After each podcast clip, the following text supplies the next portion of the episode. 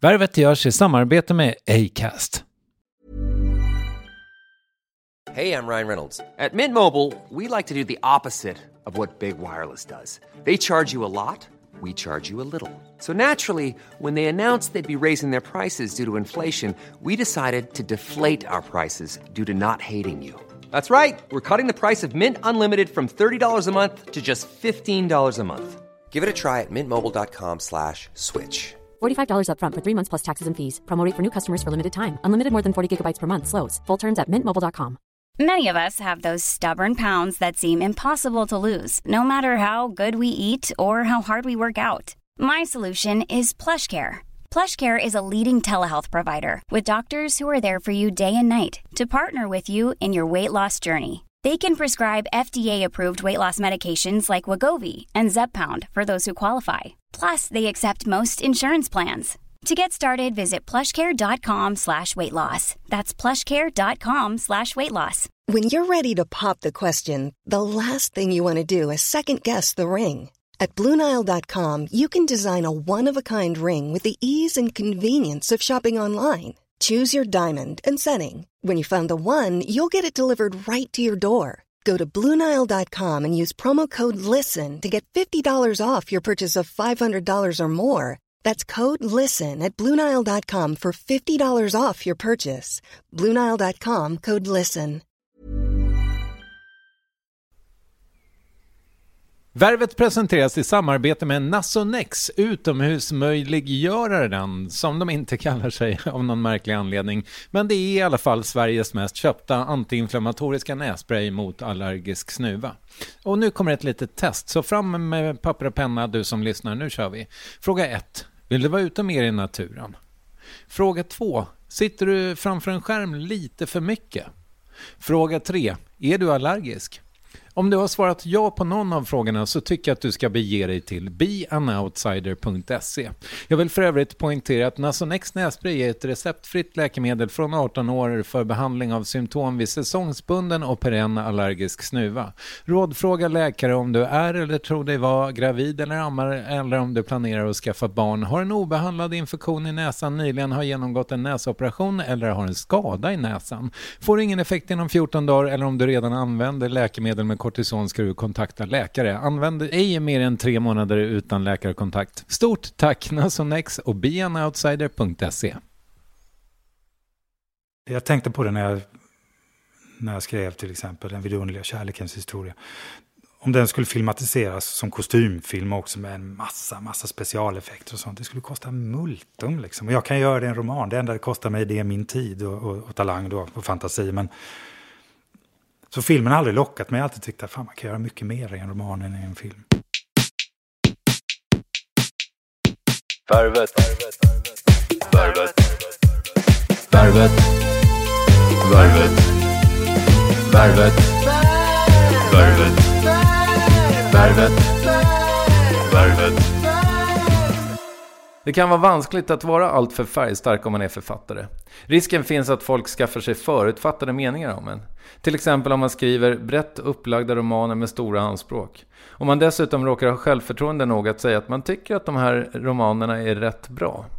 Lägg därtill om man har en framgångsrik parallell musikkarriär som soloartist och låtskrivare och en stor förkärlek för skitsnygga kostymer i bjärta färger. Då är det nästan oundvikligt att man väcker känslor hos folk. Positiva och negativa, men mycket sällan ljumma. Ja, så där stod det här om året i Vi läser om dagens gäst. Och för att vara författare i Sverige idag så är Carl Johan Wallgren otroligt färgstark. Om det ska vi prata alldeles strax och om den kantstötte hjälten Danny Katz från hans senaste två böcker, Skuggpojken och svinen. Och Danny är en före detta hemlös och drogberoende ungdomsbrottsling med sinne för data och språk som driver en översättningsfirma i Traneberg. Det är en eh, väldigt komplex eh, karaktär eh, som jag ska försöka förstå hur den kom till i det här avsnittet. Och jag tror att jag kan lova att du kommer ha utbyte av det här samtalet oavsett om du har läst böckerna eller inte. Och jag tror också att det är helt spoilerfritt det här avsnittet. Men för er som inte har läst Carl Johan Wallgren så kan jag berätta att han har skrivit ett tiotal böcker. Den största framgången hittills var boken Den vidundliga kärlekens historia som var ett slags tolkning av skönheten och odjuret. Hans böcker är översatta till 25 språk, vilket är otroligt bra. Men Carl Johan har inte nöjt sig med böcker utan också gett ut flera album med musik. Vi kommer lite grann till det eh, alldeles strax. Han är uppvuxen utanför Falkenberg på västkusten och bor idag i Stockholm, 51 år gammal, gift, trebarnspappa. Carl-Johan Wallgren är veckans gäst i avsnitt 221 av Värvet som presenteras i samarbete med Acast. Jag heter Kristoffer Triumf, producent är David Mer. Carl-Johan Wallgren, varsågoda.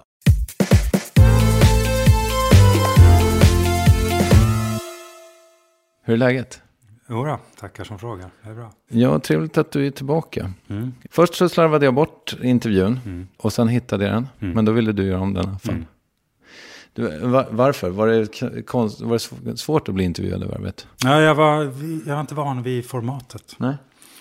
Eh, Det, det är faktiskt första gången jag blivit intervjuad i sådana här poddsammanhang. Det blir så väldigt lång intervju också. Jag föreställer mig det som en två timmars eh, radiointervju eller något liknande. Man är ju helt färdig efteråt. Men är du, är du, Nu är jag mer liksom, nu har jag vant mig vid format. nu är du i zonen.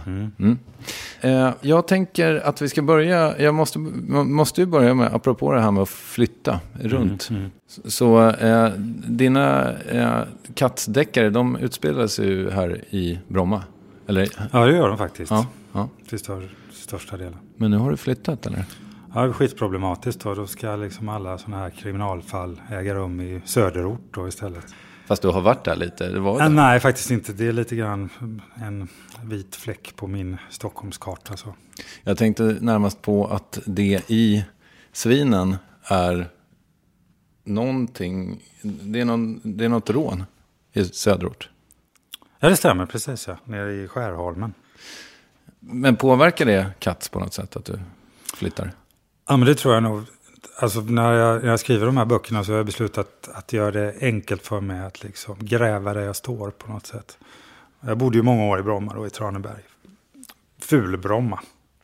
Och... Eh, Äh, är det verkligen det? Ja, det vet jag inte. Nej. men jag tyckte det där, för det första är det inte särskilt litterärt område så, där, så inte många har skrivit om det innan. Så det var lite skönt att det var, kändes nytt och sådär, att kunna använda de där miljöerna.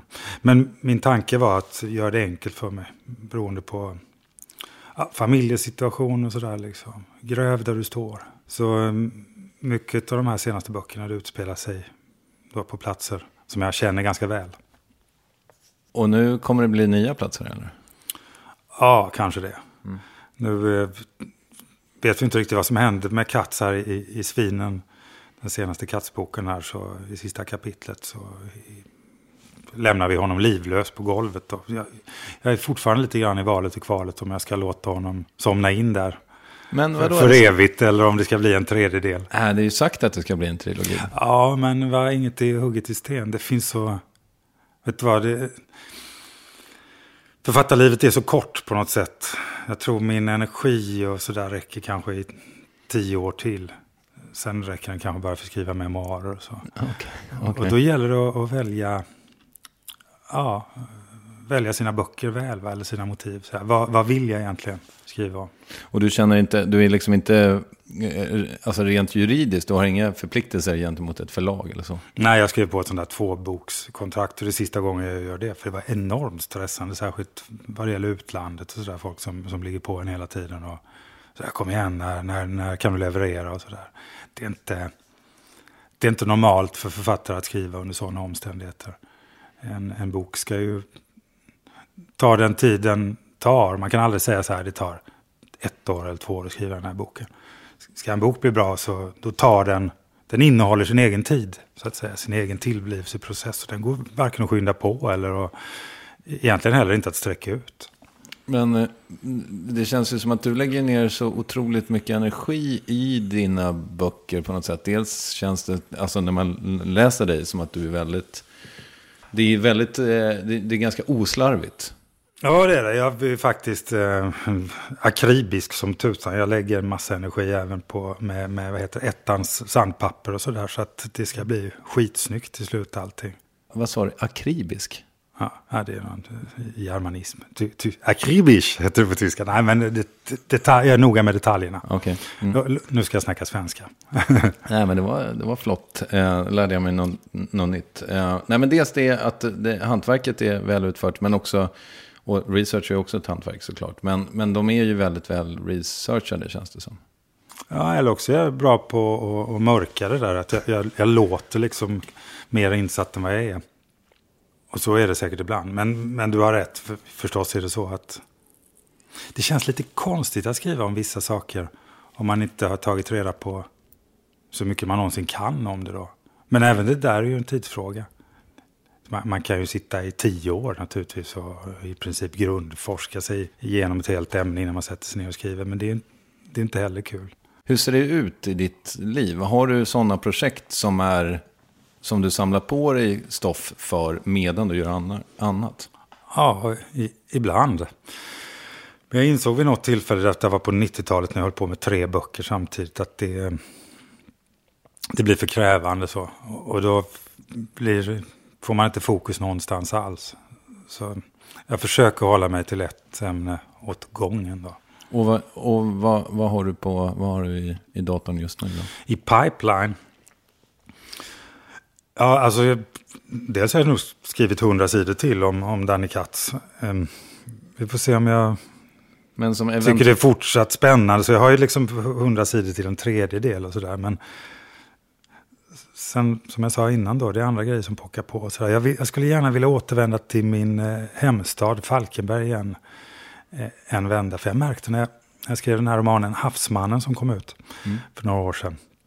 Och som utspelar sig i min uppväxtmiljö då på 80-talet. Att det, det slog an någonting inom mig. Det var det var väldigt lätt att hitta en ton för det. För, för det här var någonting som återkopplade till min egen uppväxt och sådär. Och jag vill vara med om den känslan igen. Det var väldigt, väldigt skönt, stimulerande som författare att känna att vänta lite.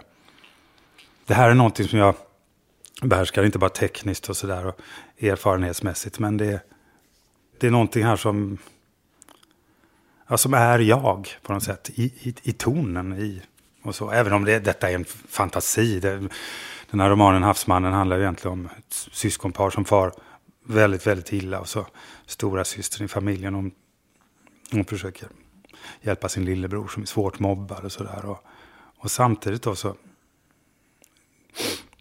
så stöter hon på en livslevande havsman. Det vill säga den manliga motsvarigheten till en sjöjungfru då, som har blivit upplockad ur Kattegatt ur några fisk, av några fiskar och hålls instängd och sådär på en minkfarm. Så hon har två uppgifter plötsligt i livet, att rädda, hjälpa sin lillebror att rädda den här havsmannen. Så detta är ju en, inte en realistisk roman, även om den är skriven med realistisk stil och sådär. Och, och trots detta då, så att, säga, att det inte var realistiskt, så var det ändå någonting som var mycket verkligare i det för mig än mycket annat jag skrivit just därför att det utspelar sig i min uppväxtmiljö och under en tid då jag formades som människa. Så. Mm. Ja, men det är väl rätt vanligt att man eh, utforskar, alltså att man plockar därifrån som, oavsett vilket konstnärskap man ägnar sig åt. Du kanske inte har varit där så mycket? Nej, alltså det, det är dubbelt det där. Det finns ju någon märklig idé om, eh, nu för tiden, vi lever ju ett väldigt, vill säga, enkelt uttryckt liksom i någon slags eh, jag-samhälle. Det, det, är väldigt, ganska enkelt för folk att ut... Att på något sätt framställa sig själva genom alla så nya digitala medier och sådär. Titta här är mitt liv liksom. Så tittar man in i folks liv på Facebook och sånt där. Och, och vad det nu kan vara. Snapchat och Insta och allt för Och det där har ju liksom... Litteraturen speglar ju alltid sin samtid. Så det finns ju mycket litteratur som bygger på det här väldigt extremt självupplevda. då. Karl Ove Knausgård till exempel, eller Lars Noréns dagböcker. Det finns många andra exempel och sådär. Um, men litteraturen behöver inte vara sån, eller kan ju inte bara vara sån, för då skulle liksom inga, inga historiska romaner skrivas, det skulle inte skrivas science fiction-romaner, det skulle bara skrivas realistiska romaner. Man kan i princip inte skriva i tredje person och så vidare. Mycket av den klassiska litteraturen skulle helt enkelt dömas ut av de här skälen. Så vad en författare lever på också, det är naturligtvis sin inlevelseförmåga och sin fantasi. Precis som en skådespelare gör som tar sig an roller som kanske liksom, ytligt sett ligger långt bort ifrån dem. De har, man har inte samma erfarenhet och så vidare. Men det, men det gäller att ladda det ändå med sin egen erfarenhet eller med sin egen känsla. som, för, som författare kan man vara hur fri som helst och skriva om vad som helst. Men just vad det gällde Havsmannen så var det någonting befriande att det fanns, det var något så väldigt enkelt med det. Mm. Jag slapp det här uh, method acting-grejen, att man skulle gå in i någonting och, och sådär. Utan det, detta var ju så att säga min, ja, den blosiga känslan jag hade i mig från den tiden. Men den, eh, nu var det några år sedan jag läste den, men eh, som jag minns den så var den ju väldigt socialrealistisk på något sätt. Det var liksom miljonprograms-Sverige. Ja, det var den på, på ett plan. Men så förs ju den här havsmannen in och bryter så Ja, säga, det läskontraktet. Då, liksom. Man tror först att ja, men detta är en typisk sån här eh, ja, di- diskbänksrealism eller vad man kallar det. Och, och så väger man in läsaren i tron att ja, det, det här är det kontraktet vi har slutit då, som läsare och författare. Och sen bryter jag det kontraktet. Det var ju det konstnärligt spännande med det där. Vad, vad händer om man gör så? Funkar det överhuvudtaget? Det är inte upp till mig att bedöma, men jag var väldigt nöjd med det i alla fall. Och, och sådär. Mm. Var det det eh, Falkenberget som du växte upp i? Ja, det kan man säga. Den här... Det var ju inte ens Falkenberg, som man brukar säga. Det ligger några kilometer utanför en by som heter Skogstorp. Och på den tiden var det verkligen en by. Eh, det började byggas något slags villasamhälle där. Men det fanns ju lanthandel och grejer, massor av ja, jordbruk och sånt runt omkring. Och så ganska två kilometer ner till kusten där de här fiskesamhällena ligger. Och så där. Eh, som finns med just i, i den här romanen Havsmannen. Och det var svenskt 70-tal på något sätt och sakta så växte det upp då någon slags villaförort där. Ungefär som, som Vällingby här fast mycket mindre då. Men skit, jävligt blosigt på något sätt. Liksom. Vad jag minns mest var att folk tog livet av sig till höger vänster. Gick in i sina garage och liksom. Sa till frugan jag ska och byta bromsklossar. Så själva verket så ledde de någon slags en dammsugarslang mellan avgasröret in i kupén. Och, flera sådana fall. Många som gasade ihjäl sig. Va- Alltså utspritt var det kanske inte så många, var det kanske bara en på tusen, men det, eller, eller vad vet jag, en på 500 då, eller någonting. Men det var flera sådana här grejer. Ja, skitblosigt alltså.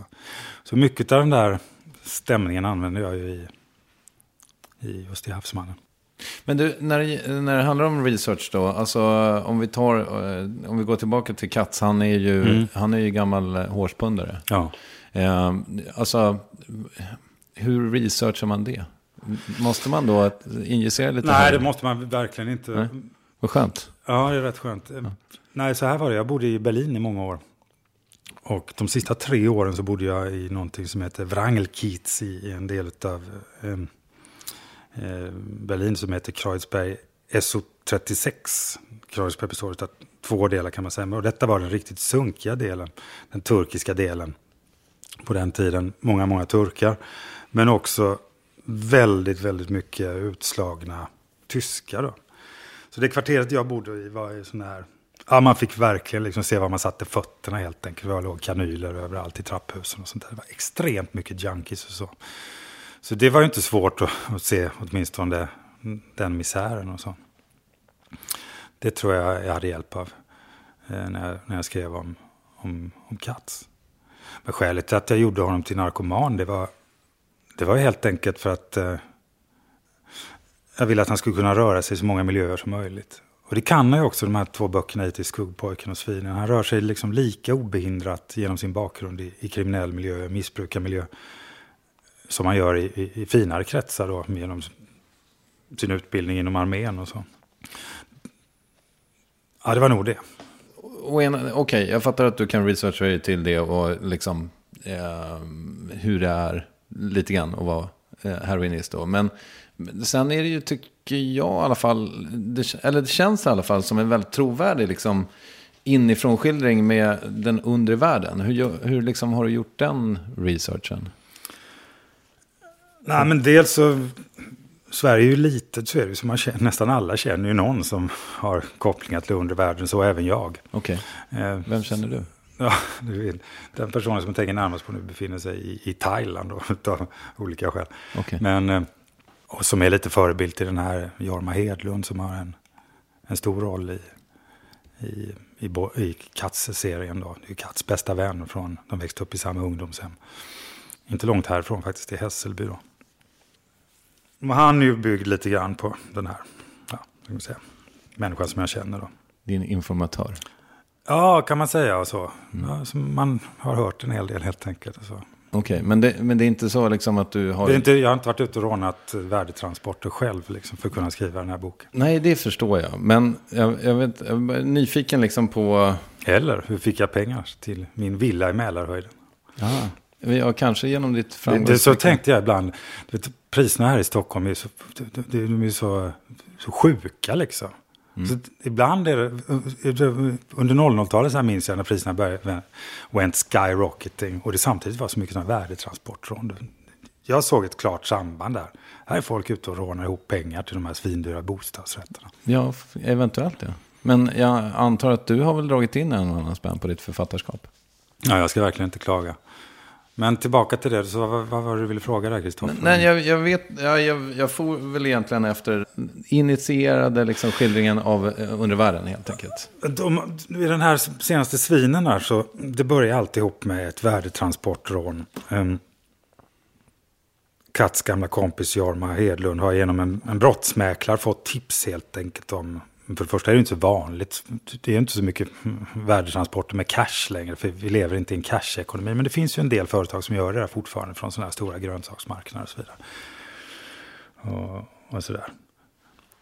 Och Jorma har då fått tips genom en, en mäklare om det här. Då, och, och tänker jag, jag ska göra en sista grej här innan jag drar, drar mig tillbaka. Det går naturligtvis att pipa, liksom, det är ödesbestämt på nästan Shakespeareskt vis det här då. Och det är liksom ingen, eh, ingen spoilervarning vad det gäller det här. Um, för det är ändå bara början på storyn. Där gjorde jag på följande vis. Vad som var intressant där, vad som skapar realism där egentligen. Det är förberedelserna kring det här.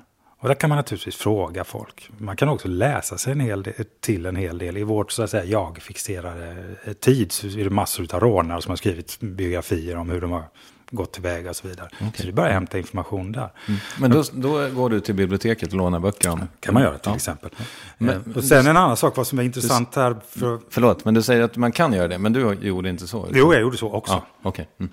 Jag, jag, hämtar information från alla håll jag kan. Liksom. Där gäller det att vara hänsynslös helt enkelt.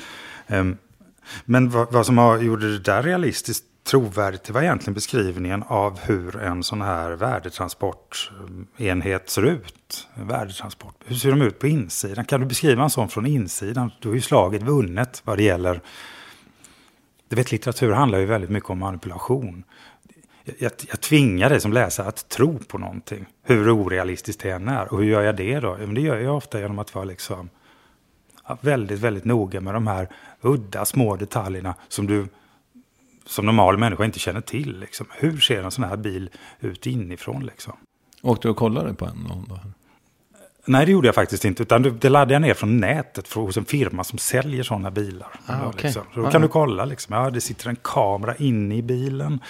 Det, sitter, det är olika sorters värdelåsta enheter där, mm, som du måste koppla bort på olika vis och, och så vidare. Och de innehåller olika valörer och så vidare. Och så. Jag menar, då är slaget vunnet. För som läsare så tänker jag med den här snubben, han, han vet verkligen vad han snackar om. Liksom. Han måste ha rånat en sån här själv. Liksom. Ja, Hur kan han känna till det? Mm.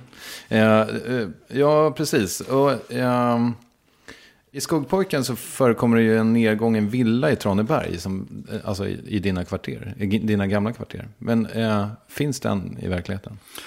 Ja, den fanns. Den ligger nere vid på um, Margareta Lundsvägen. Nu, den brann. Okej.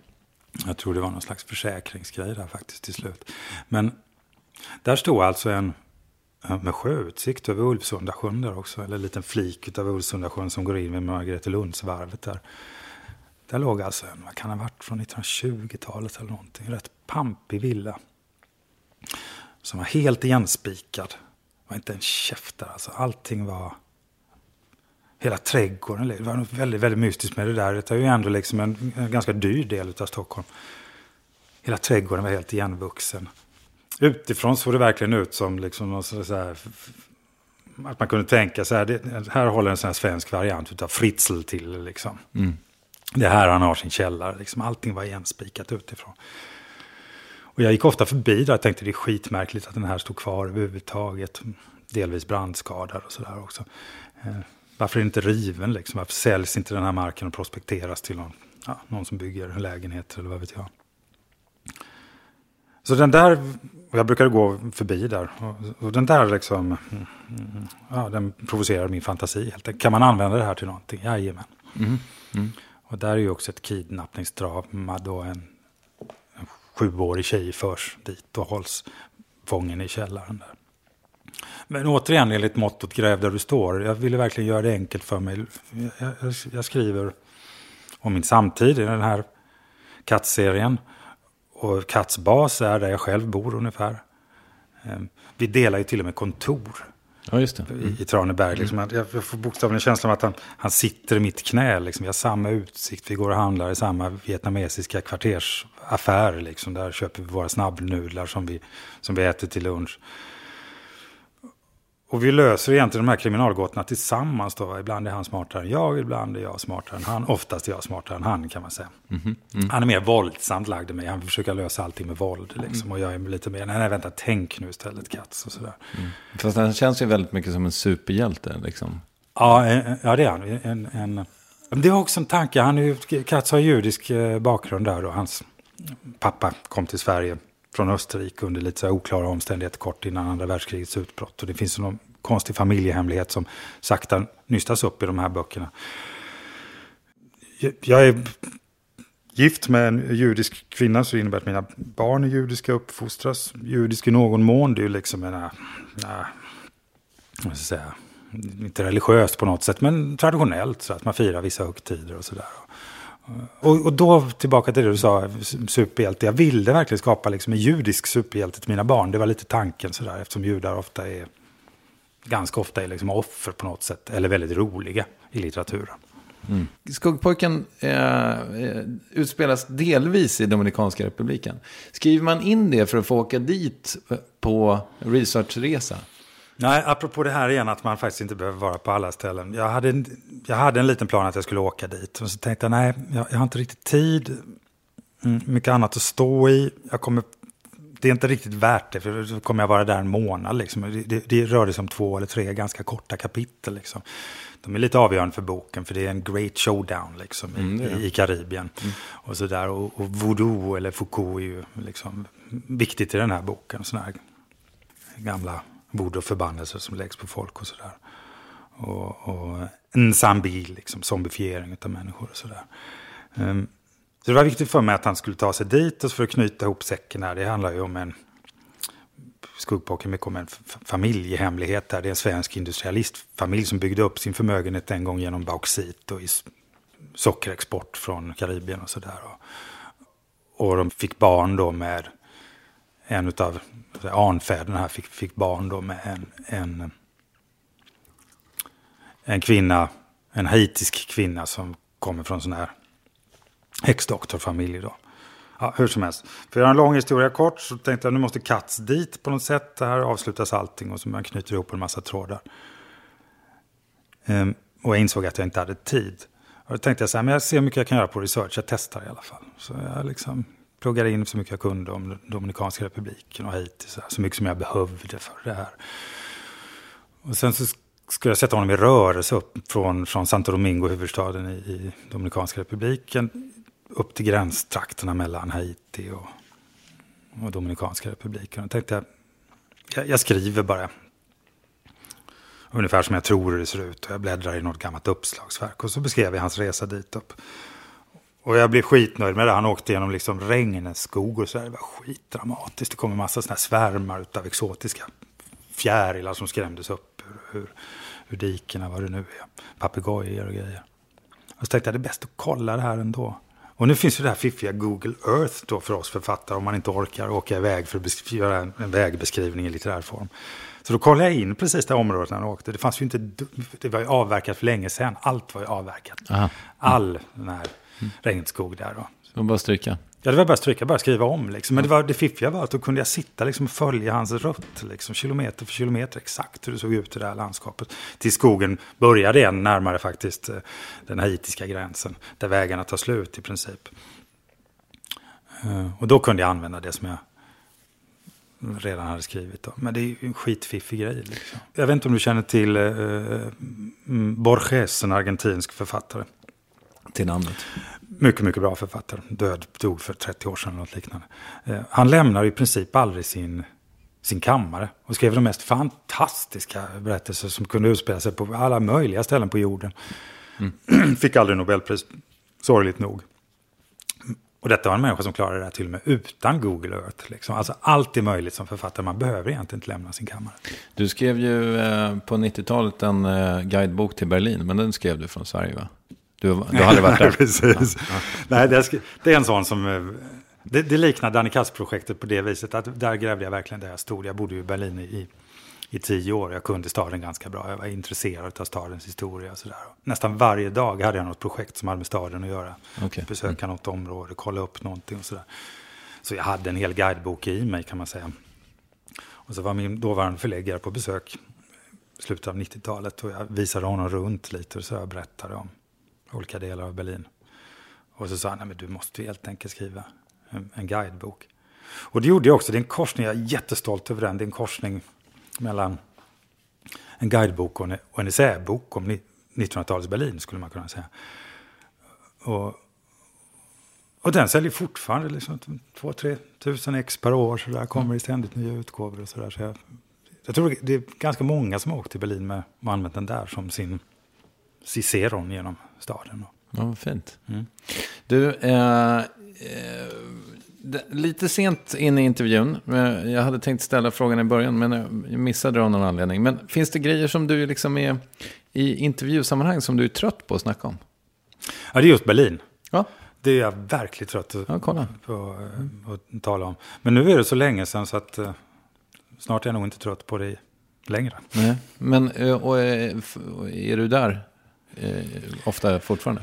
Nej, det är jag inte. Jag har en lägenhet stående där som jag jämt hyr ut till, till, till olika danska konstnärer. Men jag tänkte att... Hur kommer, det, eh, hur kommer det sig att du har snöat in på just det? att Som hyresvärd? Ja, nej men grejen är att den är lite, lite för dyr för att jag ska ha den stående där. Och jag, jag, menar, jag har tre barn i, i Stockholm och sådär och mycket att stå i. Och så, så jag, det är ganska sällan jag har möjlighet att åka till Berlin. Och, så det är enklare för mig att hyra ut den. Men någon gång blir mina barn större och då tänker jag att då ska jag återerövra staden. Och då står den här lägenheten och, och väntar på mig. Hur gammalt är ditt yngsta barn? Fyra. Ja, rätt. Ja, men det kan dröja ett tag då. Mm. Du verkar ju eh, nästan alltid ha skrivit och musicerat. Är det så? När började du? Musik började ganska tidigt, med, som så många andra i det här landet, genom den fantastiska kommunala musikskolan och sådär. Men litteratur, det var på gymnasiet någon gång och jag började skriva lite poesi, poesi, sådär, ganska usel. Jag, jag har bränt allt ihop och det är jag glad för, för det hade seriöst kunnat skada mitt rykte. Alltså. Riktigt, riktigt dålig poesi. Men det var i alla fall en början då. Det, någonting föddes där, något slags eh, beroende. Varför, varför säger du att du är glad för det? det var, var det inte kul att få gå ner i källaren och gräva rätt på dina gamla ungdomssynder? Nej, nej, nej. Jag, jag minns när jag tog fram dem senast och det var i samband med det jag brände dem också. Jag blev fruktansvärt illa berörd över hur, hur uselt det var. Jag har verkligen ingen poetisk talang. Okej. Eh, Däremot prosan från den tiden är helt okej och den har jag, jag sparat och sådär. Eh, Vad, som, vad jag tror skedde där när jag gick i gymnasiet är att jag insåg att detta är någonting som... Det här var pusselbiten som fattades på något sätt. Jag tror att näst, de flesta författare är väldigt, väldigt introverta. Även de som inte verkar så introverta är i själva verket det. Annars sätter man sig inte frivilligt 40 timmar per vecka och bara umgås med sig själv eller, och, och sitter i tystnad. Och, det är en skitkonstig grej. Liksom. Det finns något inom sömnforskningen som kallas för lucid dreaming. Klardrömmar tror jag det kallas för på svenska.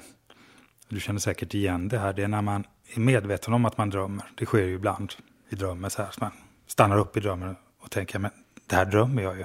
Det här är en dröm. Då kan man också ta kontroll med lite träning över sina drömmar och styra dem och så vidare. Och det har du säkert också gjort vid något tillfälle. Mm, ja, det var en miljon år sedan i sådana fall. Det finns till och med metoder för hur du kan lära dig att göra det. här. Det där liknar författandet lite grann. Det är ju någon slags drömvärld jag lever i. Någon slags... Eh, jag sitter alltså i åtta timmar i ett rum och hallucinerar fram situationer, scener, människor. berättelser helt enkelt. Det är någon slags eh, klardrömmande eller vakendrömmande. Så här. Och, jag, och jag tar kontroll över de här drömmarna på något sätt. Jag planerar dem och sådär. Mm. Ehm, Egentligen låter det som någon slags situation där det borde komma in män i, i vita rockar och hämta en. Men i själva verket är det här liksom, det är mitt jobb, det är mitt yrke. Och jag insåg då någon gång på gymnasiet att det, det här passar mig som tusan. Det här var pusselbiten som fattades för att göra mig... För att allting skulle hålla ihop på något sätt. Ja, det kan låta som en kliché, men för att bli lite mer hel på något sätt. Mm. Det är ju också en form, form av självterapi, jag är övertygad om. För man, sätt, man sätter sig, och du menar inte att man bearbetar trauman och sådär, men man, man upprättar någon slags harmoni mellan så säga, fantasi och verklighet. Och så. Vem hade du varit fram till den punkten då? När den där då hade det bara varit någon slags drömmar utan riktning eller mål. Och så där, och, eh, alltid i tankarna på väg någon annanstans. Aldrig riktigt nöjd med, med nuet eller där jag var. Och, min livssituation eller den här ganska tråkiga byn där jag växte upp och sådär. Och helt plötsligt fick jag någon slags verktyg då som gjorde att eh, ja, det kändes bättre. Då. Och så åkte jag till Indien. jag gjorde lumpen då som hur gammal är man då? 18-19 år eller någonting. Det fanns en snubbe till på stället där jag var som, som också var litteraturintresserad. Alla andra var ju sådana här stridisar.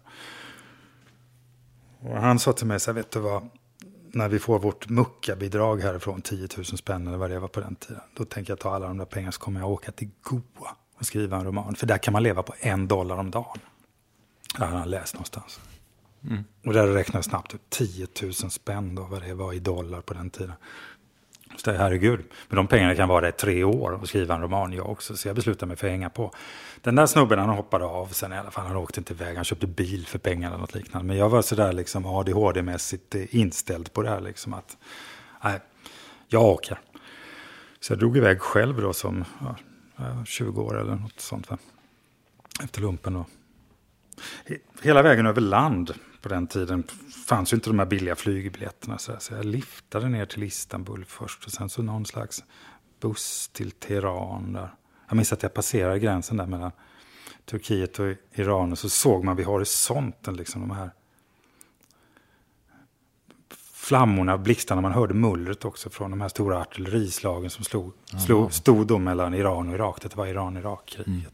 Och sen vidare ner till Pakistan. Och där tog det slut. Jag hade någon slags idé om jag skulle ta mig landvägen hela vägen över land till Indien. Men precis när jag kom till Karachi då, så, då mördades Indira Gandhi. Då reglade de av hela gränsen mellan Indien och Pakistan. Så jag fick flyga sista biten, minns jag, till Bombay. Då. Hur som helst, efter många om och men så, så kom jag till Goa då och levde bokstavligen, kanske inte på en dollar om dagen, men två dollar per dag kanske, eller tre dollar. Och där satte jag mig ner och så hade jag någon slags pensum. Så här, jag ska skriva fem sidor per dag. Och det gjorde jag också. Så jag satte mig ner där och skrev fem sidor per dag och höll på i flera månader. Hade du med dig en skrivmaskin hela vägen från Jag köpte en pakistansk skrivmaskin, engelsktypad i Karachi, utan Å, Ä och Ö. Ja, så fick jag sitta och dutta i de här prickarna över Ana och Ona för att få till rätt bokstäver. Då. Jävla jobb. Mm. Men det där blev sen så småningom då, kom att bli min debutroman då, Nomaderna som kom ut 87, då var jag 22 år gammal. Jag, skrev klart halva ungefär och så var jag tillbaka i, i Sverige efter något år. Och så åkte jag upp till Stockholm och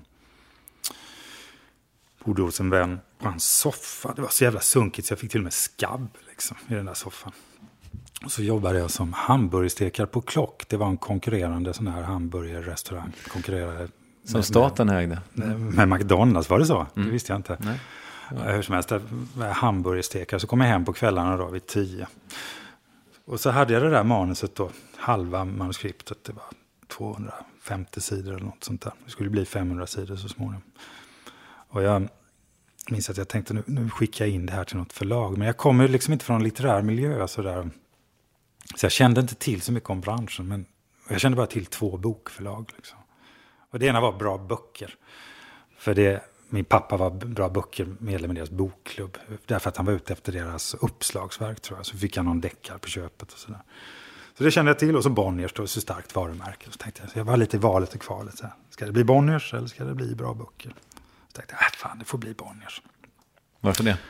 det vet jag inte. Det var slumpen som avgjorde det där lite grann.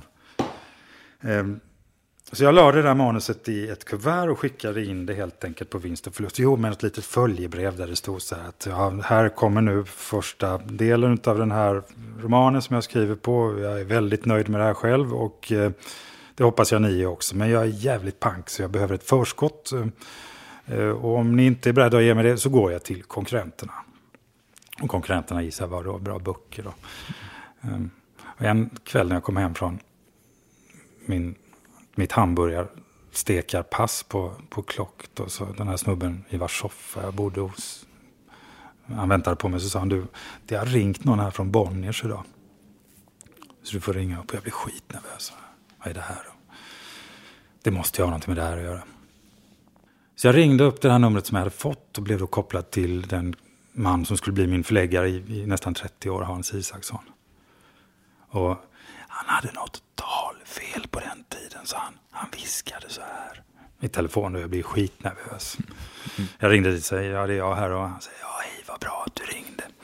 Du får komma upp hit till förlaget, vi måste prata om din roman.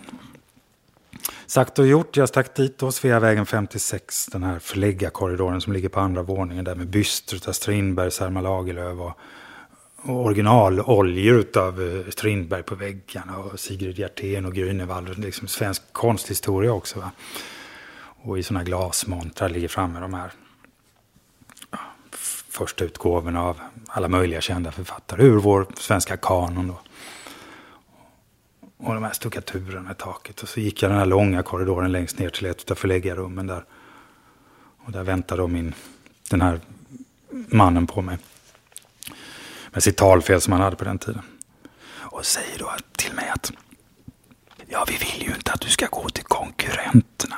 Så det är klart att du ska få ett förskott.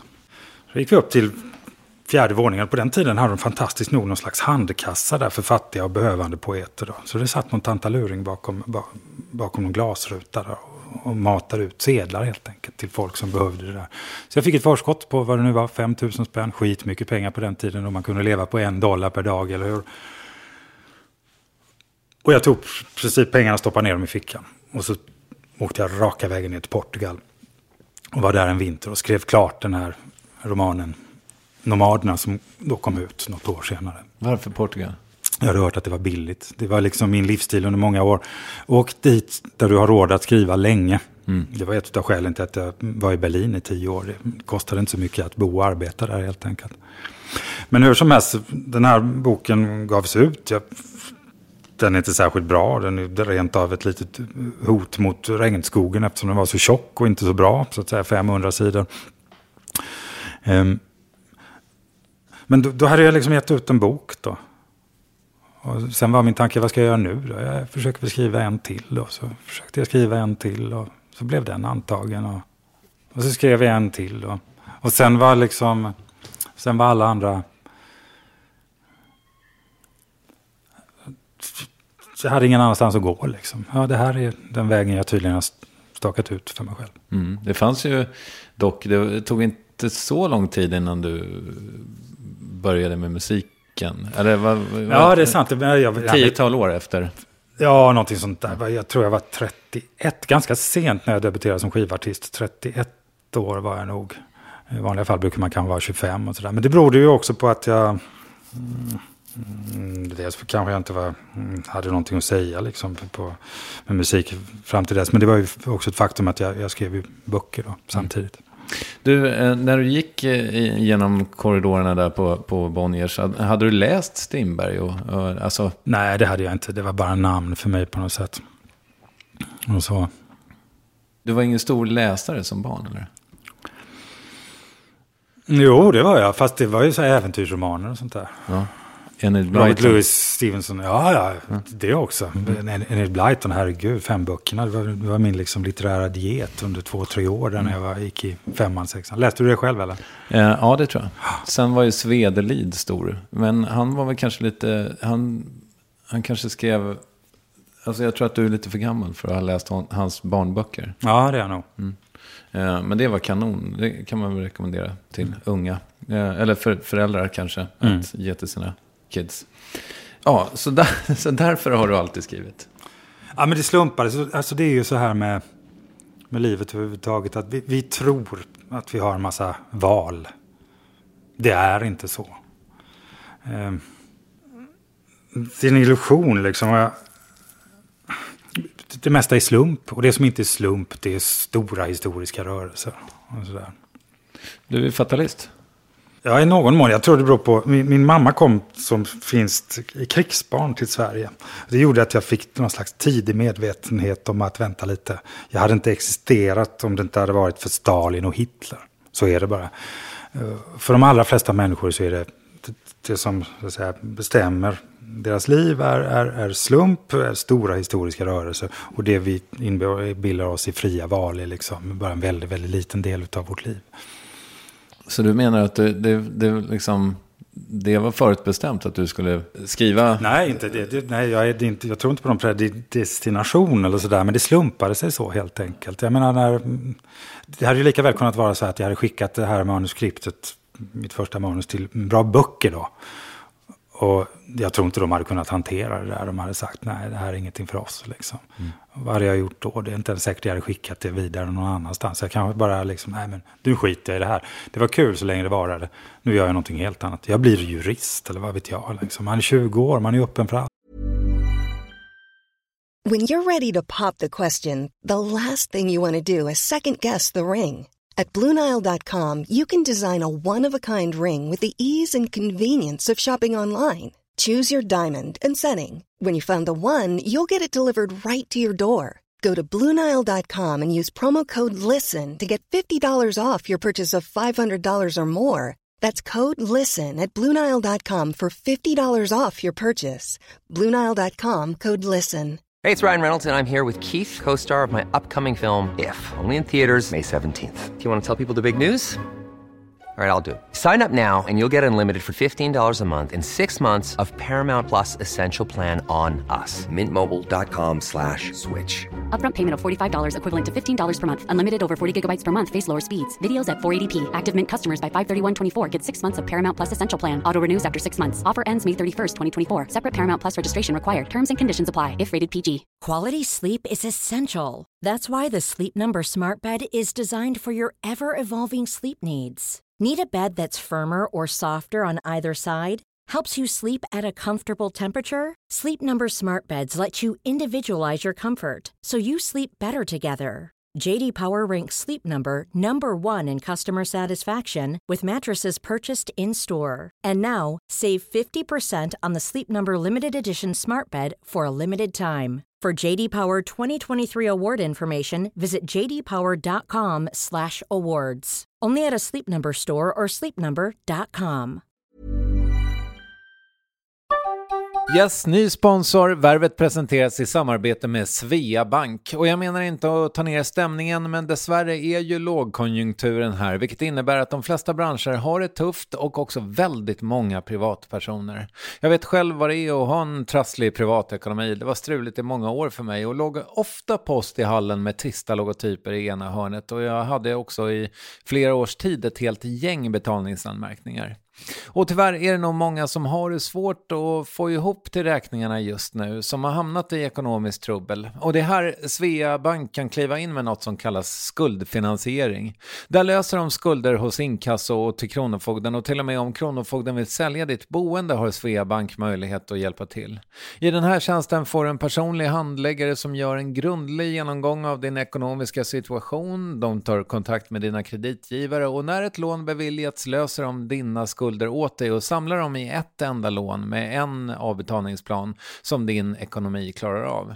För om du har hamnat i klister, du är inte ensam och kanske kan det här hjälpa dig. På svea.com skuldfinans kan du läsa mer. Tack Sveabank! Du, eh, du sa att uh, han var din förläggare i nästan 30 år. Mm. Uh, har han uh, plockat ner skylten?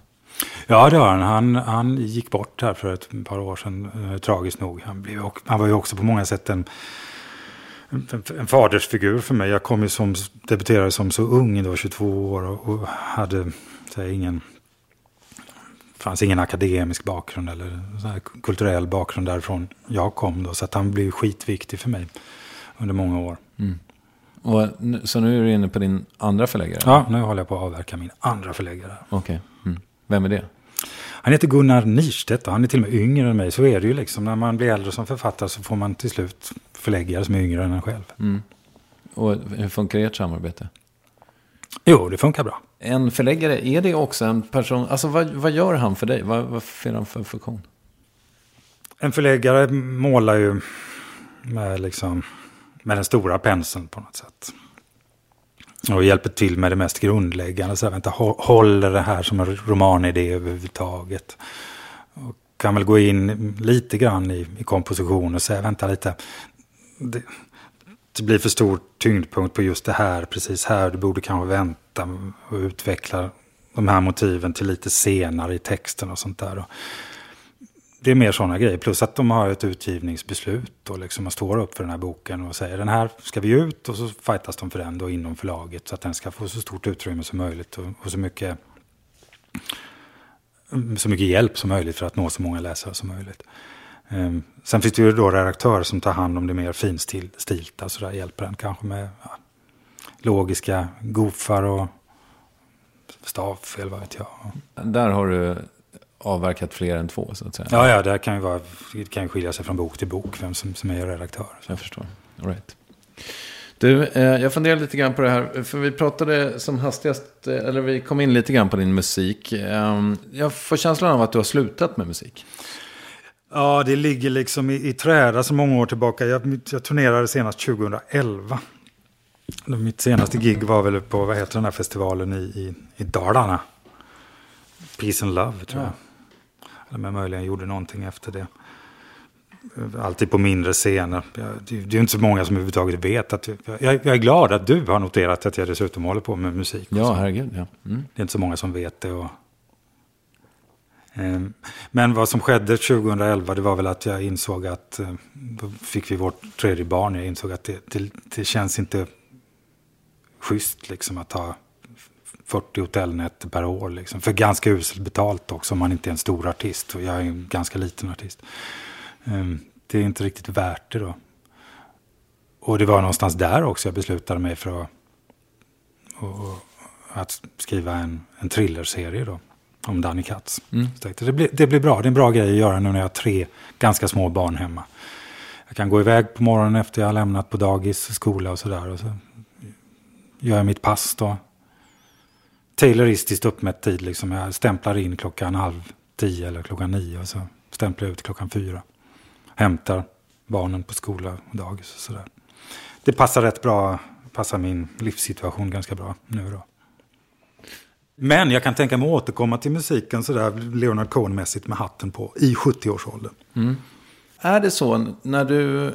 För utifrån ser det ju ut som att du har ditt liksom författarskap där du har trovärdighet och, och framgång uppenbarligen. Du är ju utgiven i ja, 25 språk eller någonting sånt. Eh, även utan Katz va? Eh, men det känns ju som att... Eh, jag ska säga att jag, jag tycker Katz-böckerna var svinbra. Jag läste dem med stor behållning. Men är det så att det var en ekonomisk... Alltså fan, verkar lukrativt det här med deckare. Var, var, fanns det en sån ingång för dig i det? Eh, Ärligt nu. Ja, jag ska verkligen vara ärlig. Det fanns ju på det viset att jag gjorde inte valet att skriva någonting experimentellt väldigt, väldigt obskyrt. Nej. Så var det ju naturligtvis. Tanken var ändå att men jag hoppas att jag liksom fortsätter att säl- sälja bra med böcker. Men det, det är inte så stor skillnad. För jag sen ganska lång tid tillbaka så har jag en ganska stor publik. Liksom. Eh, men det, det är klart det inte går att tänka bort. Men det var ju inte huvudsyftet och det vill jag verkligen understryka. Tanken var så här, jag vill gärna skriva någonting som drar in pengar till min familj förstås. Eh, Men då hade jag, hade jag varit smart där så hade jag nog snarare skrivit en uppföljare till Den vidunderliga kärlekens historia. Den vidunderliga kärlekens historia, del två. Den hade garanterat sålt fruktansvärt många exemplar, inte bara i Sverige utan runt om i världen. Och det gjorde jag ju ändå inte. För det var ointressant. Vad som lockade mig med den här Danny Katt-serien var att för det första skriva en serie, jag har inte gjort det innan. Vad händer om man återanvänder personer i flera böcker så att säga? hur gör jag då som författare? Det är ju helt nytt för mig, liksom jungfrulig mark. Och sen också att skriva eh, thrillers. Klarar jag av det där? Det visste jag ju inte. Det var så konstigt. Jag, jag, jag, precis nu i dagarna så kommer Svinen ut som, som pocketbok. Då, då i Pocket kontaktade mig och sa vi måste ha lite till våra sociala medier här, lite, lite frågor som du ska svara på. Så fick jag någon, någon fråga där som jag svarade på. Om, vad har du för liksom förebilder sådär inom genrelitteraturen, inom kriminallitteraturen? Och då skrev jag så här, ja men det, det är kanske Michael Connolly. Och så rannsakade jag mig själv. Så tänkte jag så här, men herregud, jag har inte läst Michael Connelly på 16-17 år, slutet av 90-talet läste jag honom. Och då minns jag att jag tyckte det var bra. Jag tyckte, ah vad kul liksom. Fast om man någon gång skulle skriva liksom, en thriller så skulle det vara i Connolly-stil. Men sen för några år sedan, förstår du, på mitt land så plockade jag fram några sådana Connelly-böcker och försökte läsa dem igen. Jag tyckte de var fruktansvärt långsamma, pratiga. Och det fanns inte alls det där som jag mindes som bra, nämligen att det var väldigt bluesig noir-stil och sådär och väldigt eh, fan, brutalt det fanns inte där. Det var ganska, ganska snällt egentligen. Så vad jag liksom är inspirerad av, det är minnet av Michael Connelly. Och det är ett extremt skönat minne. Det är det som liksom då, någon mån liksom färgar det jag själv eh, skriver. Med detta vill jag säga någonting, Kristoffer. Vad kan det ha varit? Um, var vi på huruvida det var en ekonomisk... Ja, det var vi nog, mm. precis. Ja. Nej, så att, och tillbaka till det här. Nej, men det var framförallt var det liksom utmaning att göra något helt nytt. Jag befann mig också i det läget efter Havsmannen att jag, att jag kände att nej, jag vill inte skriva en vanlig skönlitterär bok igen. Jag, jag vill testa något annat. På sätt och vis var ju Havsmannen ett, ett försök att skriva genrelitteratur, nästan fantasylitteratur, med lite kriminalplott i det hela. Um, så jag tog helt enkelt det beslutet. Nu gör jag ett försök lite grann på, på vinst och förlust. Det är inte alls säkert. Jag visste ju inte om jag skulle liksom gå i land med det här. Um, Men jag, som sagt, jag valde ju inte att skriva liksom eh, något jävligt obskyrt experimentellt som 5000 människor skulle köpa. Men du, svarade du någon gång på den här frågan? Du, du, sa, du sa att du å ena sidan har 100 sidor om Katz, som mm. du inte är säker på om du kommer skriva färdigt. Nej. Vad är det som du skriver på istället då? Ja, det gör jag inte. Jag skriver okay. inte på någonting annat istället. Utan, men det, plötsligt kändes det lockande här bara för, bara för några veckor sedan. Så där, vänta lite. Ganska skita i den här tredje delen i Katz-serien. Men vad händer med dig då? då? Skiter du? Eh, alltså, avstannar det projektet helt då? Sen några ja, veckor så kan jag återgå till det om något år eller två eller någonting. Okej. Okay. Då får det ligga i, i träda där på något sätt. Ja. Och så vad har du gjort nu på dagarna? Petat dig i naveln? Nej, just nu håller jag, befinner jag mig mitt i en flytt. Så att jag har mycket att göra. Ah, Okej, okay. mm. All right. Du berättade ju att eh, Katz har suttit i ditt knä i den här arbetslokalen. För mm. du har ju inte jobbat hemma. Nej. Eh, du går till jobbet så att säga. Eh, kommer det se likadant ut nu när du flyttar? Och då ska jag ha ett rum, arbetsrum hemma. Okej. Okay.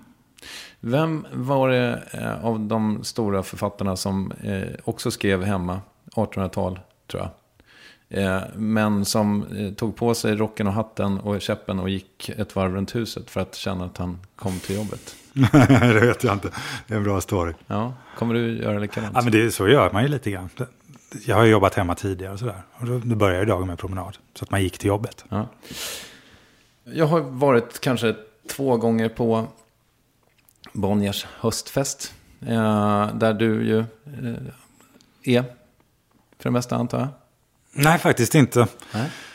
Eh, ehm, jag har varit där de senaste tre åren, tror jag. Innan dess var jag inte där på tio år eller något liknande. Okej, okay. varför inte? Var det ett medvetet val? Ja, lite grann så här ruttnade på det. Det är en sån märklig litterär börs där folk står och bedömer varandra, liksom deras... är det så? Ja, jag, jag får den känslan. Jag känner mig inte helt väl till mods. Aha, okej. Okay. Jag, jag, skulle annars tänka mig att det är många som vill eh, hänga med dig där. Mm, ja, jo då, för all del. Ja, ja. ja, men du borde ju stå högt i kurs. Det, det är väl en... Nej, men det är inte det, liksom, hur jag, vad jag står i kurs. Det är bara den här känslan att folk står och... Ja. Jag vet inte, jag tycker det känns lite... Men det kan också vara så här, Kristoffer, att jag... Kom igen, jag är en lantis, liksom. jag kommer från Skogstorp utanför Falkenberg. Det är egentligen inte mina kretsar det här, förstår du. Jag är lite grann, känner mig ändå alltid lite grann som ja, en udda fågel i de där sammanhangen. En katt bland Jag koketterar inte, utan det, är- det är verkligen så. Jag, jag vänjer mig aldrig riktigt. Men du är ju också en udda fågel i det sammanhanget. Och det är det man gillar med dig. Att du, liksom, de, de tillfällen när jag har varit där, då har det slumpat sig så att du också har varit där. Och då kommer du ju ändå in i... Nu fabulerar jag lite grann med hur det ser ut. Men det, jag kan tänka mig att du kanske har laxrosa kostym och väldigt, eh, liksom, skjortsnibbarna eh, ut på axlarna i princip. Och så uppknäppt eh, bra bit ner på bröstet. Som du har idag också. Det, du är liksom, det, du är ju flamboyant. Ja, i- ibland sådär. De här skjortsnibbarna långt ut, det var mer på 00-talet. Jag har slutat med nästan att jag... Ah. Nu- Mm. Numera köper jag skjortor med lite annan Ja, de utformning och sådär. Men det är helt sant att jag har en laxrosa kostym bland annat. Och den tar jag på mig ibland. Jag tycker den är väldigt snygg. Ja, ja, jo. Men var kommer det där flamboyanta ifrån då? Jag vet jag inte var det kommer ifrån egentligen. Jag tycker... Jag vet inte. Man är en gåta för sig själv. Man, man har inte svar på allt. Jag tycker den är snygg helt enkelt. Jo, fast ja, men det, så, slätt, så enkelt kan du inte komma undan. Du är ju liksom Bonnier-familjens rockstjärna ändå. Är du inte det? Om du säger det så. Ja. Jag vet inte. Nej, men det, det flamboyanta. Jag...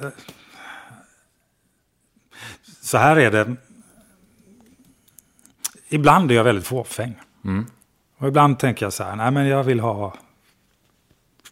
Så där och så där vill jag se ut idag. Mm. När jag går till det här och det här ställ- stället. Annars så känner jag mig inte väl till mots. Och så ångrar jag mig alltid lite när jag dyker upp på stället. I en laxrosa kostym. Och väldigt långa skjortsnibbar. Och tänkte, vad fan gjorde jag det här för? När alla andra går omkring i noppiga bruna kavajer. Ja, så ser det väl ut mycket på Bonniers höstfest just. Ja. Men eh, det är ju underbart. Jag, jag, jag applåderar dig. Eh, för på något sätt så kan man ju tycka att det finns lite för få laxrosa kostymer i Sverige. Mm. Ja, men de finns inte så många i Sverige. De får man köpa i, i, i utomlands. Ja. ja, men du förstår vad jag menar. Ja. Människor som då sticker ut, så att säga. Ja, ja, ja. ja. Det är ingenting man, jag, jag tänker på själv. Men det, eftersom jag får höra den här kommentaren ibland, inte bara från dig. Liksom. Eh, Så måste jag inse att det ligger någonting i det. Du, eh, eh, när jag träffade dig första gången så eh, var det på eh, lokala fiket i Alvik. Eh, Ja, det. På Brioche. Eh, då haffade jag dig. Då hade du för övrigt åkt dit på en kickbike. Det tyckte jag var eh, härligt. Använder du den fortfarande? Ja, det gör jag faktiskt.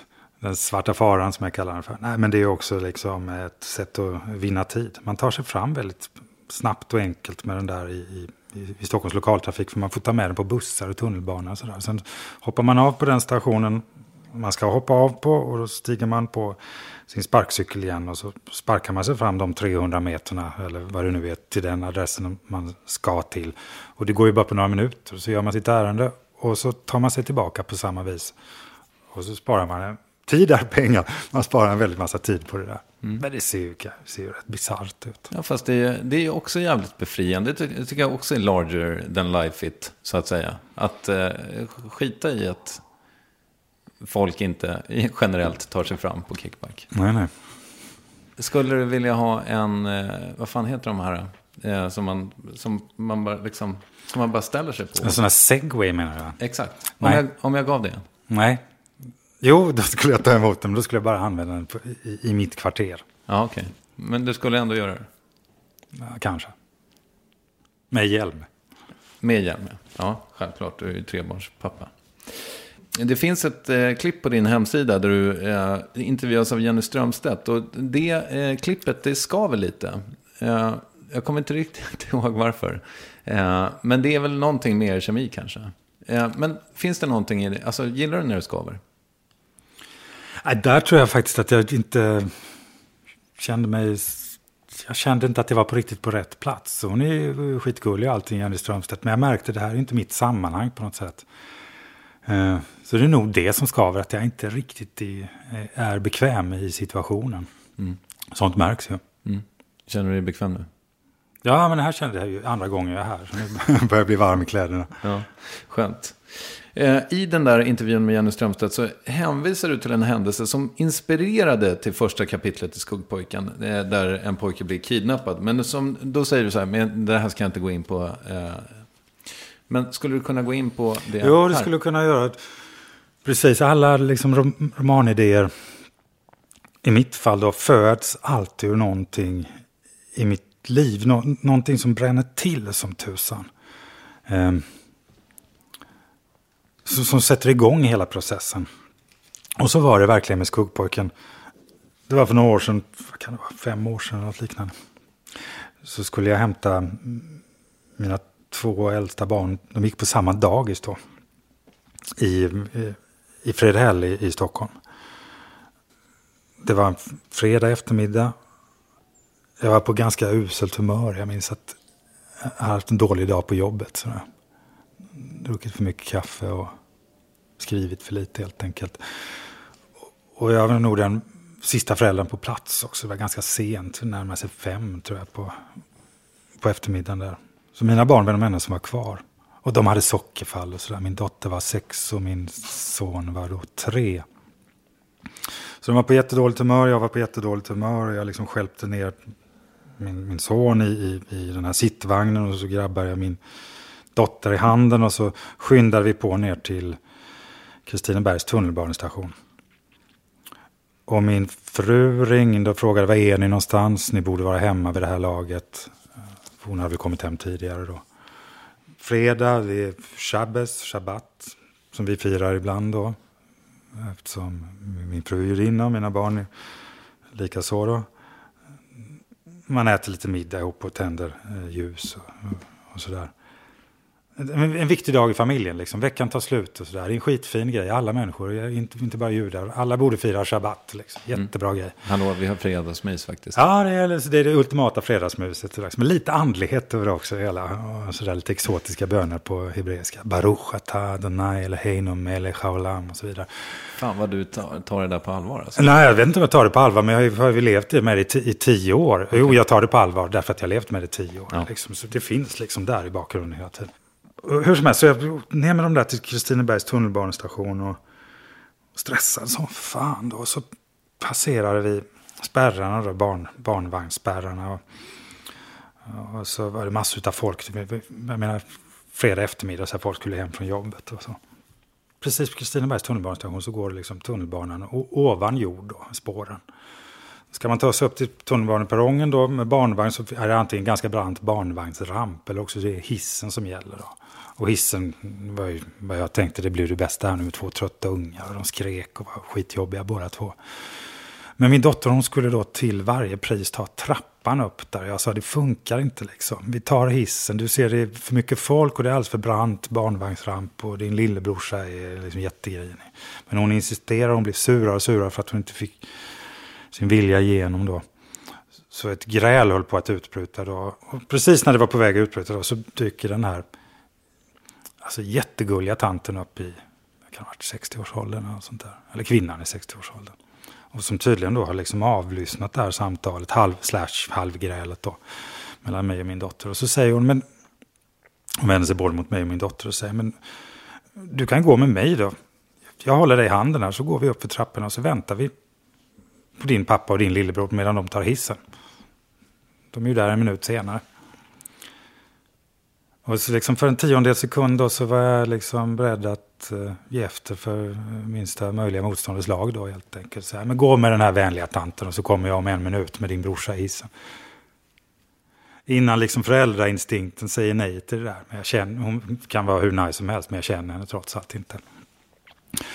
Så jag tackade för vänligheten och sa till min dotter att ja, nu följer du med mig. Så drog jag in henne i hissen helt enkelt. Lite halvbrutalt. Och in med vagnen med, med sonen också. Så tryckte på knappen för uppfärd. Och innan vi liksom ens hade kommit upp på prångplanet där så hade ju liksom hela författarfantasin gått igång. Liksom. Jag menar, vad hade kunnat hända här om jag nu hade lämnat min dotter?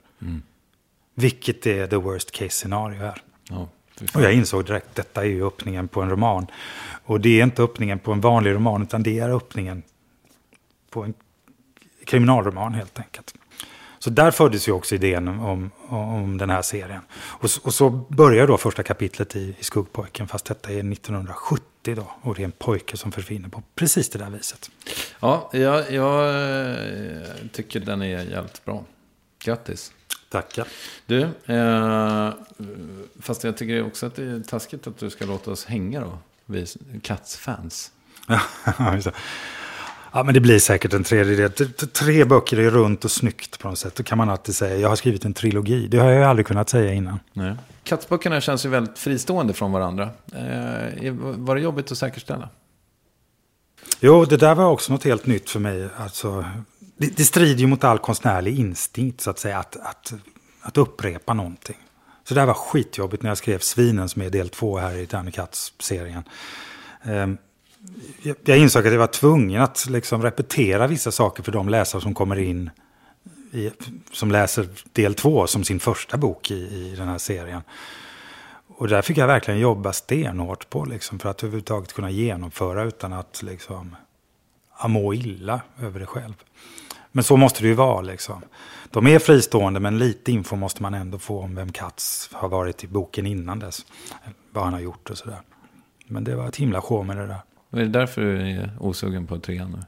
Ja, nej, men nu har jag lärt mig liksom tricken hur man kan göra det där på, på ett sätt som inte är så smärtsamt. Då. Men nej, det är nog inte det. det är väl... Jag får se alltså. Det kanske blir att jag skriver klart den här ändå. Men, det, men som, som jag sa innan tidigare i intervjun, det är så... Tiden är knapp.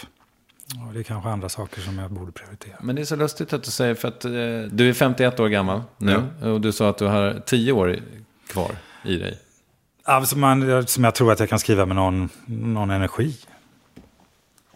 Va, men, Jag vet inte, det finns goda exempel. P.O. Enquist slutade ju supa när han var eh, 70 eller någonting och gick någon ny vår till mötes. Han började röka istället. Cigaretter alltså. Och så skrev han i rask takt tre eller fyra böcker som var väldigt bra. Och sådär i den åldern. Det är imponerande. Men jag, tittar ändå liksom på hur det ser ut genom litteraturhistorien. Folk börjar liksom tackla av. Det är egentligen kring 40 som man skriver sina först, bästa böcker. Och möjligen kan man pressa det upp tills man är i 50-årsåldern. Men sen så blir det ofta uslare och uslare på något sätt.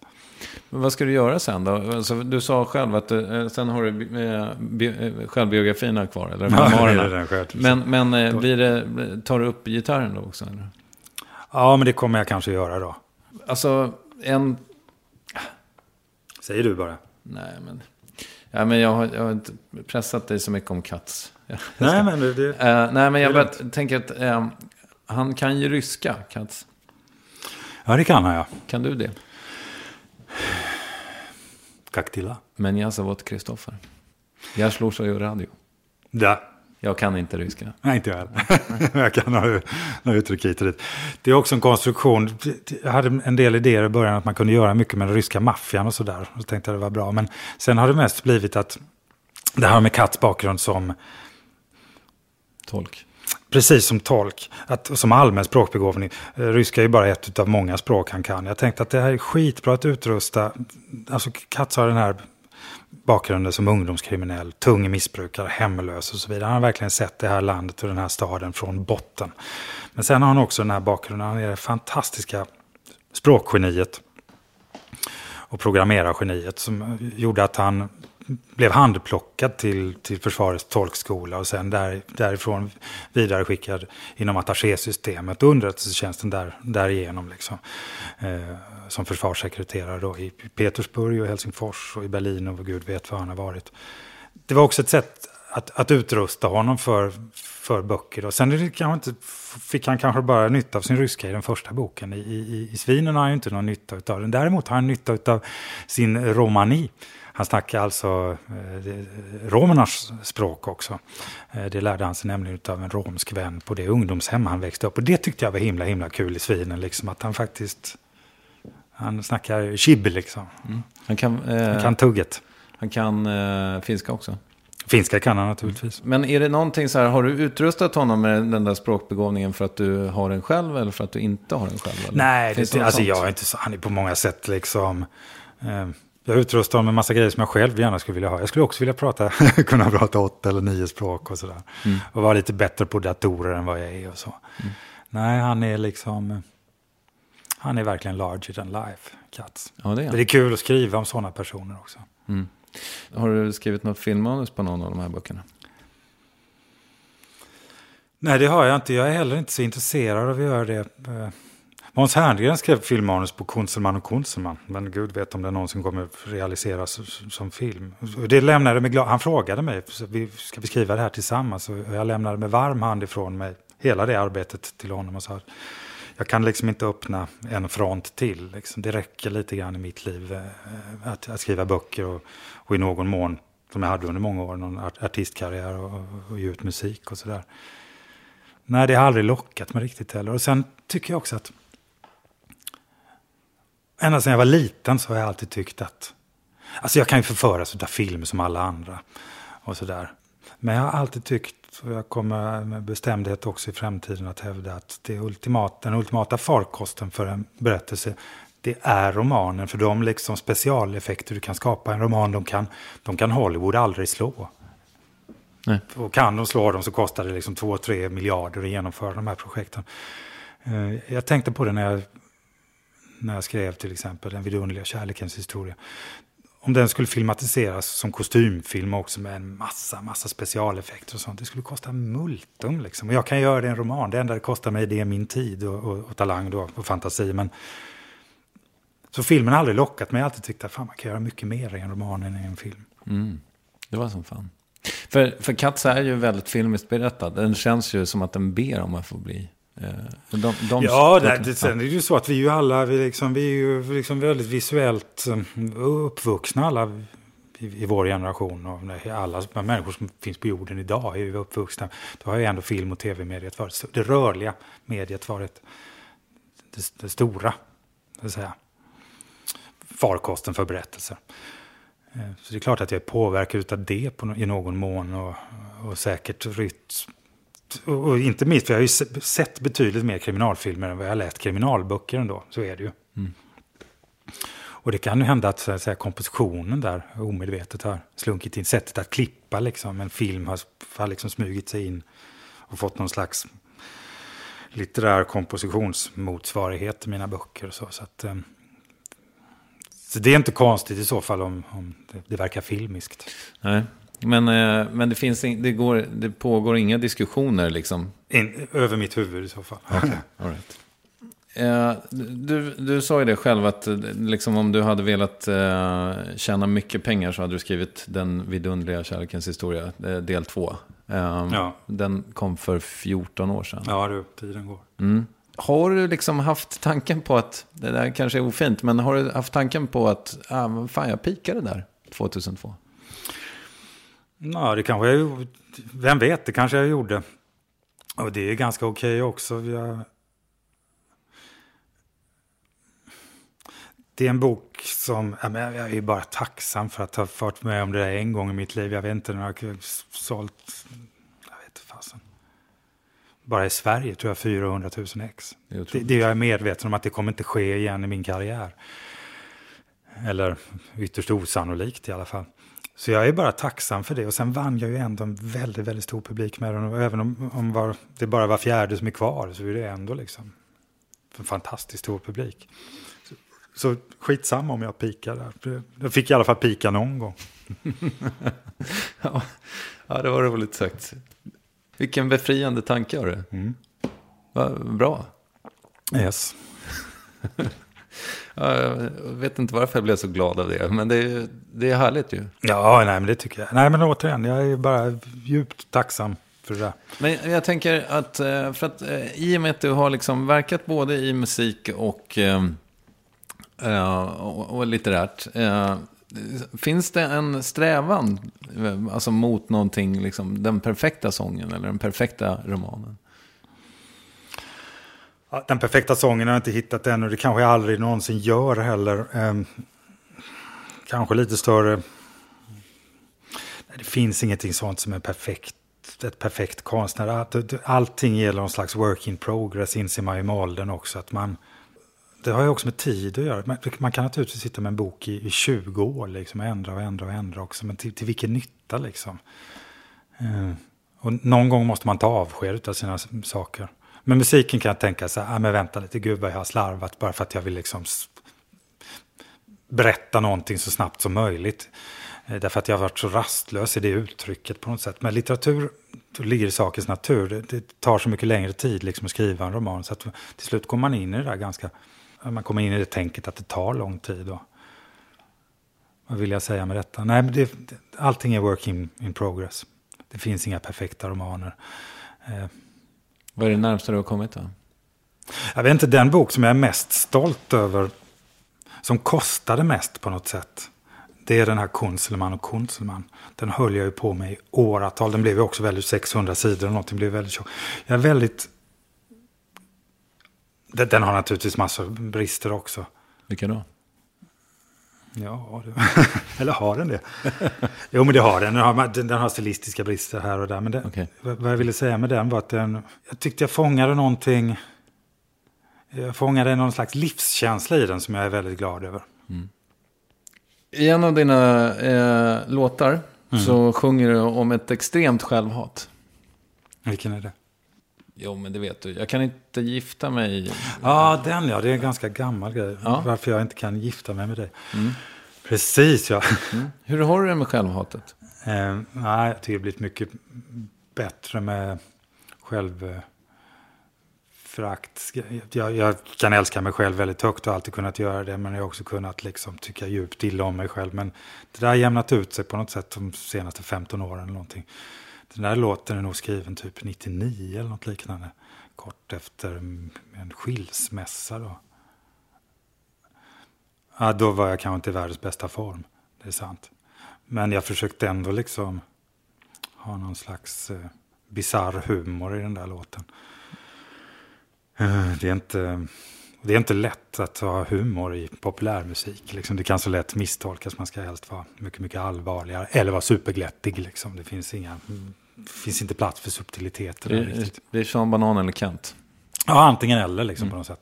Men har du haft någon verktyg för att komma till rätta med det? Eller har du bara fallit på plats av... Nej, och sen, jag vet inte.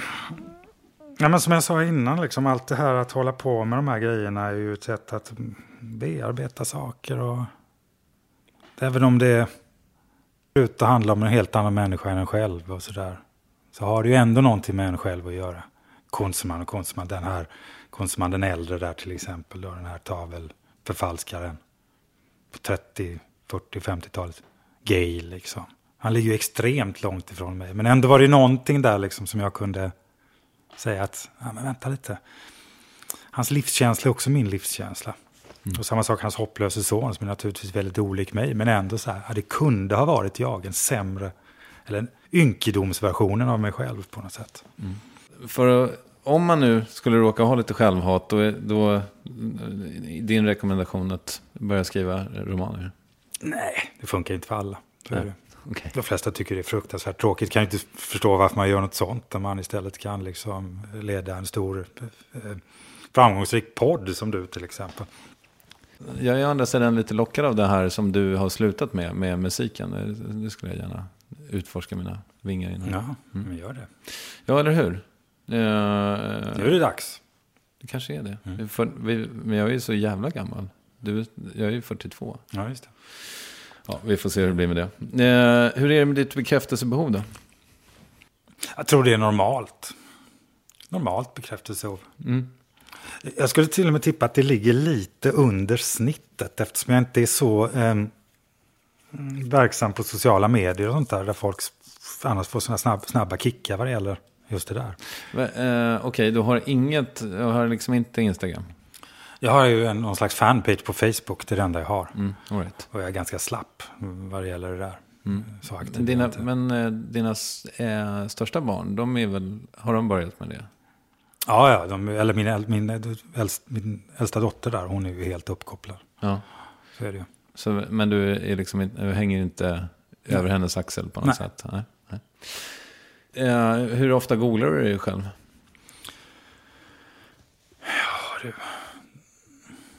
Ganska ofta skulle jag vilja säga. Mm. Jag kan tänka mig det. För att det, det är också, eh, det händer mycket kring dig. Och det är mycket om man ska, jag är lite avundsjuk på, för det är ju roligare att googla dig än mig till exempel. Det, eh, du är ju omskriven på många språk. Mycket Google Translate antar jag. Nej, det, jag, jag har faktiskt inte, dit än har jag inte gått ännu. Att jag sitter och försöker Google Translate från tjeckiska eller vad det nu Nej, kan okej. vara. Eller turkiska eller vad det Nej, det gör jag faktiskt inte. Nej, skälet till att jag har följt mig själv lite senaste, det har ju varit just den här amerikanska utgåvan av Havsmannen. Som jag har varit väldigt, väldigt nyfiken på vad som händer i USA.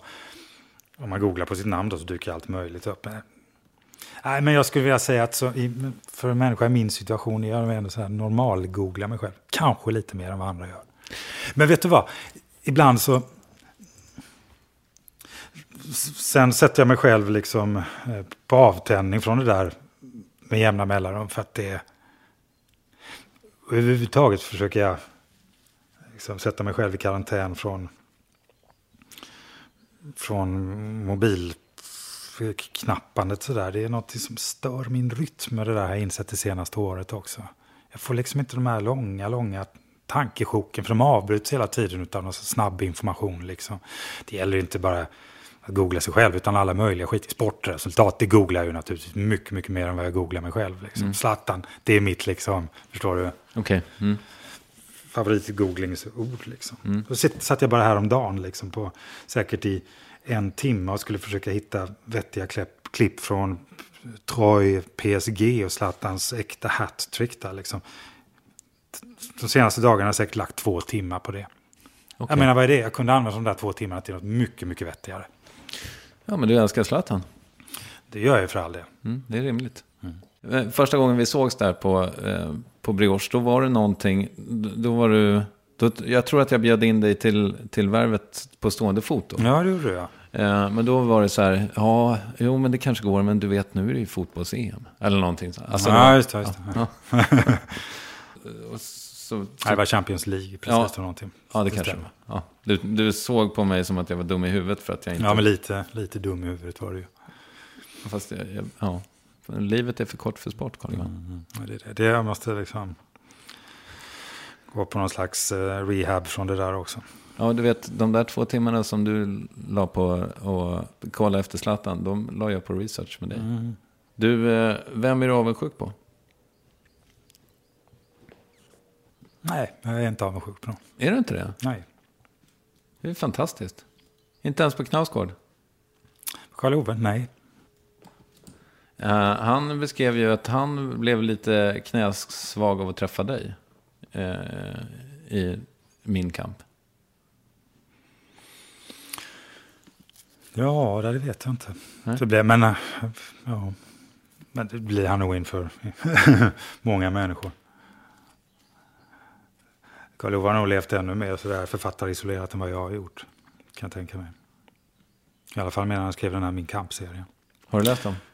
Jag har läst ettan och tvåan och halva del sex eller något sånt där. Ja, okej. Är det sant? Ja, jag dyker upp på några ställen där. Mm, Smickrande ordalag. eller det kanske inte är smickrande att han... eh, Just det du nämnde då. Nej, men annars så... Nej, jag kan inte påstå att jag, jag är väldigt, väldigt nöjd med det jag har. Det är också någonting som tar ganska lång tid att komma på. Att vänta lite. Det här är ju det här är ju liksom jag. Det går inte att byta ut något av det här så det är lika bra att gilla läget liksom. Och när man börjar gilla läget så inser man att nej, men vänta lite, det finns massor av fantastiska grejer. Varför vara avundsjuk på någon annan överhuvudtaget? Ja, fint. Danny Katz heter din eh, romanfigur. Min, eh, en terapeut som jag för övrigt ska träffa imorgon, Mm. han heter Dan Katz. Mm. Hur kommer det sig? I'll tell you a little story about Dan Katz. Det var så lustigt för att Danny Katz, huvudpersonen här i, i Katz-serien, han hette från början Dan Katz. Och Bonnier, han, ett halvår innan boken kom ut så la de ut, la de ut någon slags lite pressrelease om det här. Nu ska jag då skriva, nu Carl-Johan Wallgren skriver den här boken och huvudpersonen heter då Dan Katz. Eh, och det är en deckarserie då. Och då hörde, förstår du, din terapeut av sig till Bonniers skitnervös. Liksom. Är det någon som, som skriver liksom en roman om mig? Han fattade inte riktigt sammanhanget och sådär. så pass nervös så att min förläggare blev nervös och ringde mig och sa vad ska vi göra här? Det finns ju en Dan Katz liksom i Sverige. Och jag sa, det första jag sa var så här, ja, skitsamma, det kan inte jag ta hänsyn till. Jag visste inte ens det fanns någon. Jag kan liksom inte ändra namn bara för att det råkar finnas en Dan Katz. Men jag tänkte jag ska i alla fall ringa honom. Så jag ringde upp din terapeut, förstår du, och snackade med honom. Han är ju mycket trevlig man. Fast han är så, från Göteborg. Fast ja. han är från Göteborg. Ja. Och han la fram sitt case på ett så fiffigt vis, förstår du. Han sa så här, vet du vad, Carl Johan sa han till mig. Jag är den enda i Sverige som heter Dan Katz. Jag är jätteglad för det. Um, och jag ska naturligtvis inte hindra dig från att döpa dina romanpersoner till vad du vill. Så du får ge ut det om du vill. Men samtidigt måste jag säga att det känns lite konstigt för mig att det ska finnas liksom en, en litterär person i Sverige. Då. Men han blev väldigt lättad när det var jag. Först, det framgick inte först att det var jag som skulle ge ut den här boken eftersom eh, jag gav ut den här första under någon slags halvpseudonym, nämligen Lucifer. Alltså det var ju helt klart att det var jag som var Lucifer, men det kanske inte framgick av det här pressreleasen då, vad vet jag. Så han blev i alla fall väldigt lättad när det var jag i alla fall, för han kände till mig. Jag tänkte, men jag kan i alla fall inte mena något illa liksom.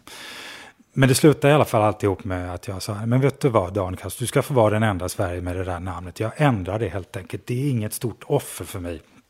Han får heta Danny-Katz istället. Och då döps han efter min frus morbror som heter Danny. Mm.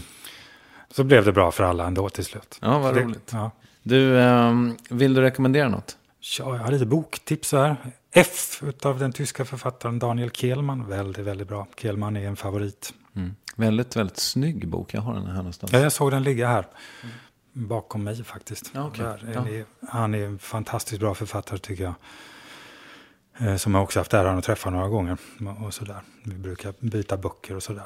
Och så kan jag rekommendera Hassan Blasim. Den här finns numera i Finland bosatte irakiska författaren som är otroligt bra alltså. Sensationellt bra. Det är de böcker jag rekommenderar just nu. Imorgon är det säkert några andra. Men... Vem tycker att jag ska intervjua i Värvet? Bruno K. Öijer skulle ju vara intressant om du kunde få en längre poddintervju med. Mysigt. Tack för att du tog dig tid. Tack själv.